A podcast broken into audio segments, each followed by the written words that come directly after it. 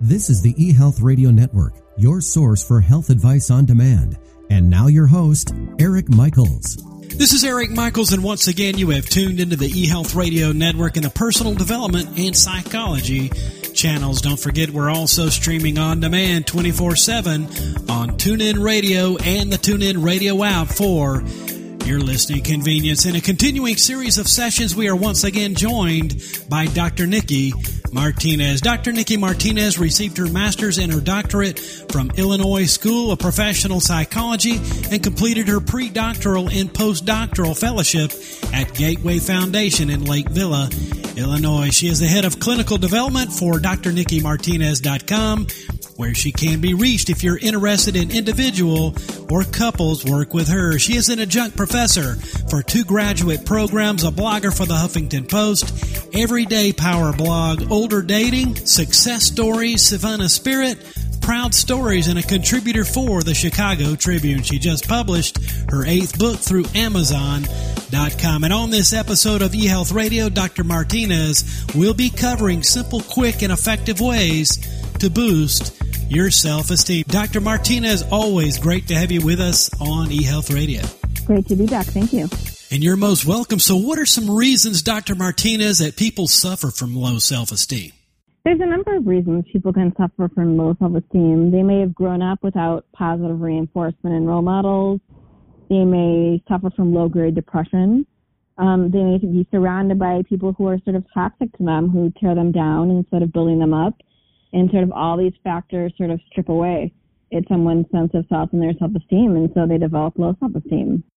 And can those suffering from low self-esteem do anything to rebuild it? Absolutely. People would be surprised um, that gradual and minor changes can have significant impact on improving their self-esteem.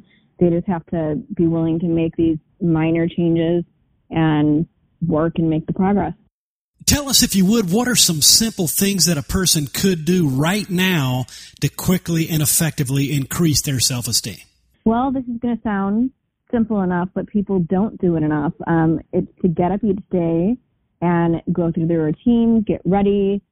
Really, there is something to looking good and feeling good. So, really, I call it sort of photoshopping their self image. And so, really making an effort to do that every day. If we sort of throw on just what's clean and we don't feel like we're looking at our best, we're not going to feel good about ourselves. Our mental picture of, of ourselves determines our confidence. So we want to, one, edit that self image. Two, we want to remove toxic people from our life, the people that are tearing us up instead of, or sorry, tearing us down instead of building us up. Um, we want to develop a small AM routine too. Um, where we do certain routines like positive morning mantras or yoga or even listening to a funny podcast or something that makes us laugh because how we start our day sets the tone for the day and it makes us feel good about ourselves and about the day ahead of us. Certainly makes sense. Today we are joined by Dr. Nikki Martinez, psychologist and licensed clinical professional counselor and head of clinical development for drnikkimartinez.com. Once again, here on eHealth Radio's personal development and psychology channels, a part of the eHealth Radio network. Dr. Martinez, what types of people and situations should one avoid to maintain their self-esteem? Well, I think people want to reduce the time and exposure to those people that we are talking about who tear them down instead of building them up, no matter who they are. And I want to emphasize no matter who they are. Some people really have it ingrained to them that, you know, be, because they're family, because they're related, because they grew up with them, they have to put up with with someone no matter how they treat them, and they simply don't. They can choose and set boundaries on how someone's going to be involved in their life, how much they're going to let them be involved in their life, because if they're not making them feel good, that's someone that you don't want around you on a regular basis, or you want to limit um, the impact that you allow them to have on you. Um, you want to stay away also from negative self-talk. So part of this is really when you catch yourself, because it's pretty powerful, negative self-talk, that you want to learn to sort of rewrite that way of thinking and sort of turn things around and catch yourself doing it. Lastly, what is an exercise that you like to give patients to work on their self-esteem? I love to give patients, and they always roll their eyes and they and tell me this is going to be impossible. They don't, they don't want to do it, and then they end up loving it. I ask them to name ten things None of them can be a physical attribute that is an accomplishment or something that they're proud of that they've done, and then to bring it back to me. And every one of them does it, does it faster than they thought they would, and are able to think of things that they didn't think they would and things that they had forgotten about.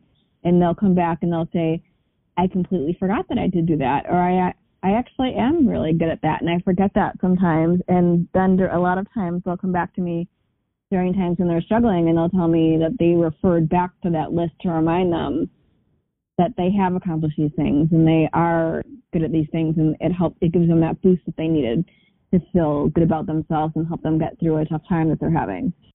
Self esteem is certainly an important topic and certainly does affect our health in one way or another. And really appreciate your bringing focus to this on this segment today. Dr. Martinez, where can listeners be in touch with you and to get more information on your offerings and services? They can reach me at www.drnikkimartinez.com. That's with a DR and Nikki is N-I-K-K-I www.drnikkimartinez.com, or they can reach me at Dr. Nikki Martinez on Twitter. Easy enough. Dr. Martinez, once again, thanks for your time and for being with us here today on eHealth Radio. Look forward to speaking with you next week. Have a good one. Thanks for having me.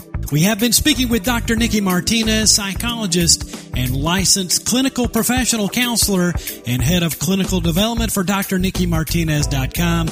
And once again, for contact and for more information, visit drnikkimartinez.com. And this has been Eric Michaels, and you've been listening to eHealth Radio and the personal development and psychology channels, a part of the eHealth Radio network. And we do thank you for listening. And until next time, enjoy. Thanks for tuning in to the eHealth Radio Network. For more information or to subscribe to this podcast, visit ehealthradionetwork.com